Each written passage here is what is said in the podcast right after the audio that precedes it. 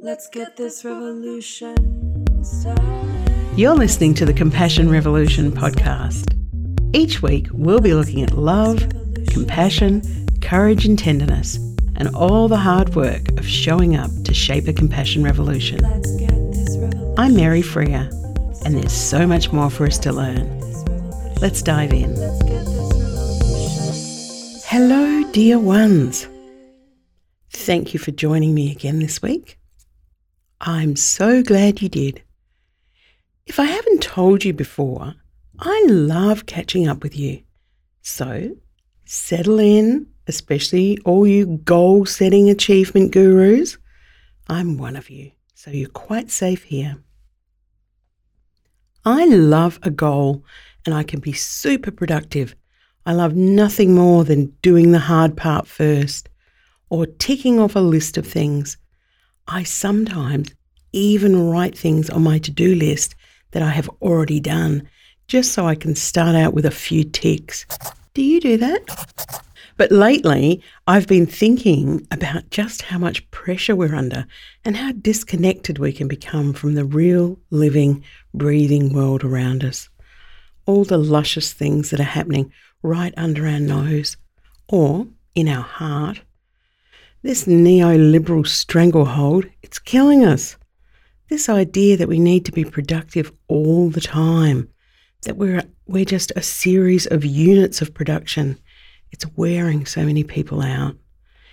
Being connected all the time, checking your emails before we've even fully woken from our sleep, monitoring social media, it's just not good for us. We're experiencing information overload. We are under constant information assault. It's like drinking from a fire hydrant. You can probably guess by now that I'm reading How to Do Nothing Resisting the Attention Economy by Jenny Odell, and I am loving it. I highly recommend it.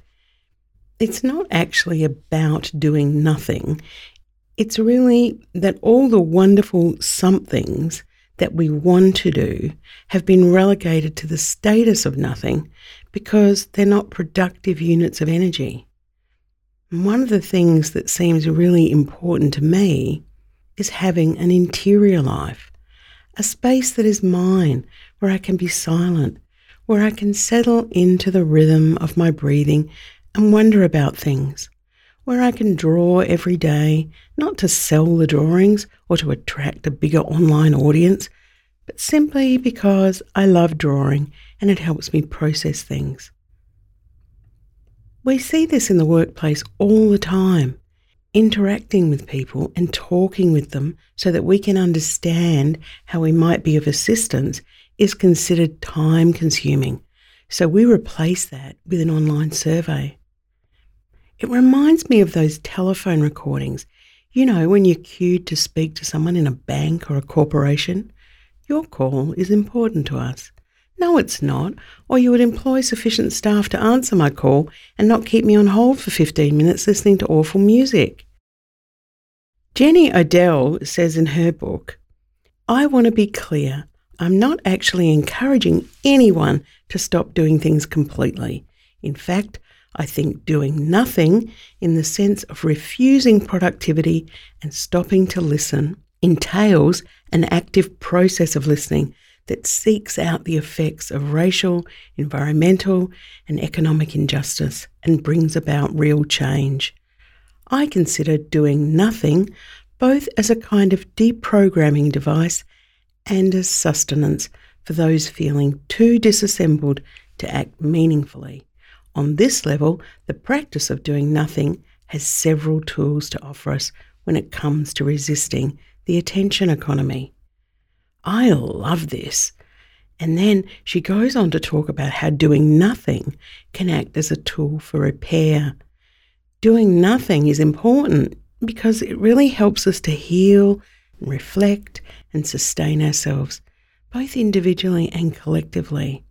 She says when overstimulation has become a fact of life, I suggest that we reimagine FOMO as NOMO, the necessity of missing out. And if that bothers you, you could try Nosmo, the necessity of sometimes missing out. This is how we care for ourselves. Not in this new commoditized care that's all about buying expensive body lotions, but as self care the way maybe Audre Lorde meant it when she said, Caring for myself is not self indulgence, it is self preservation, and that is an act of political warfare. Anyway, Odell, in that great book of hers, goes on to say that doing nothing has another important function. It sharpens our ability to listen. This is so important. Doing nothing is to hold yourself still so that you can perceive what is actually there. And then she quotes Gordon Hempton. He's an acoustic ecologist and he records natural soundscapes. And he said this wonderful thing. He said, Silence is not the absence of something, but the presence of everything. The attention economy demands that we communicate with each other by shouting, liking, posting, and having an oversimplified take on just about everything. I've read a headline, I know all about it, but they don't encourage listening to what people are really saying.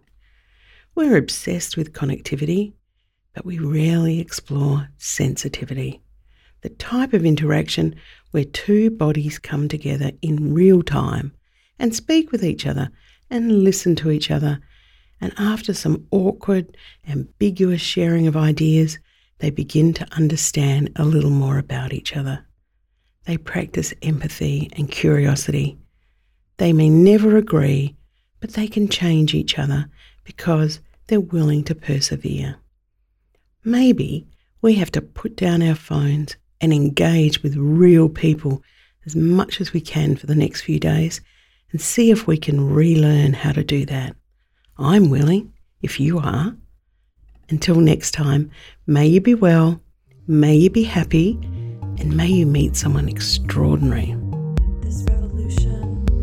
Let's get it started. This podcast is a production of Freer Thinking, and our theme music is produced by Iris Latour on I Love You Let's Party. Let's get this revolution started. Subscribe to hear more about us at compassionrevolution.care or drop us a line at podcast at compassionrevolution.care. And if you'd like to leave a comment on whatever platform you're listening to this podcast, we'd really appreciate it. And don't forget, generously share with your friends. Viva la revolution!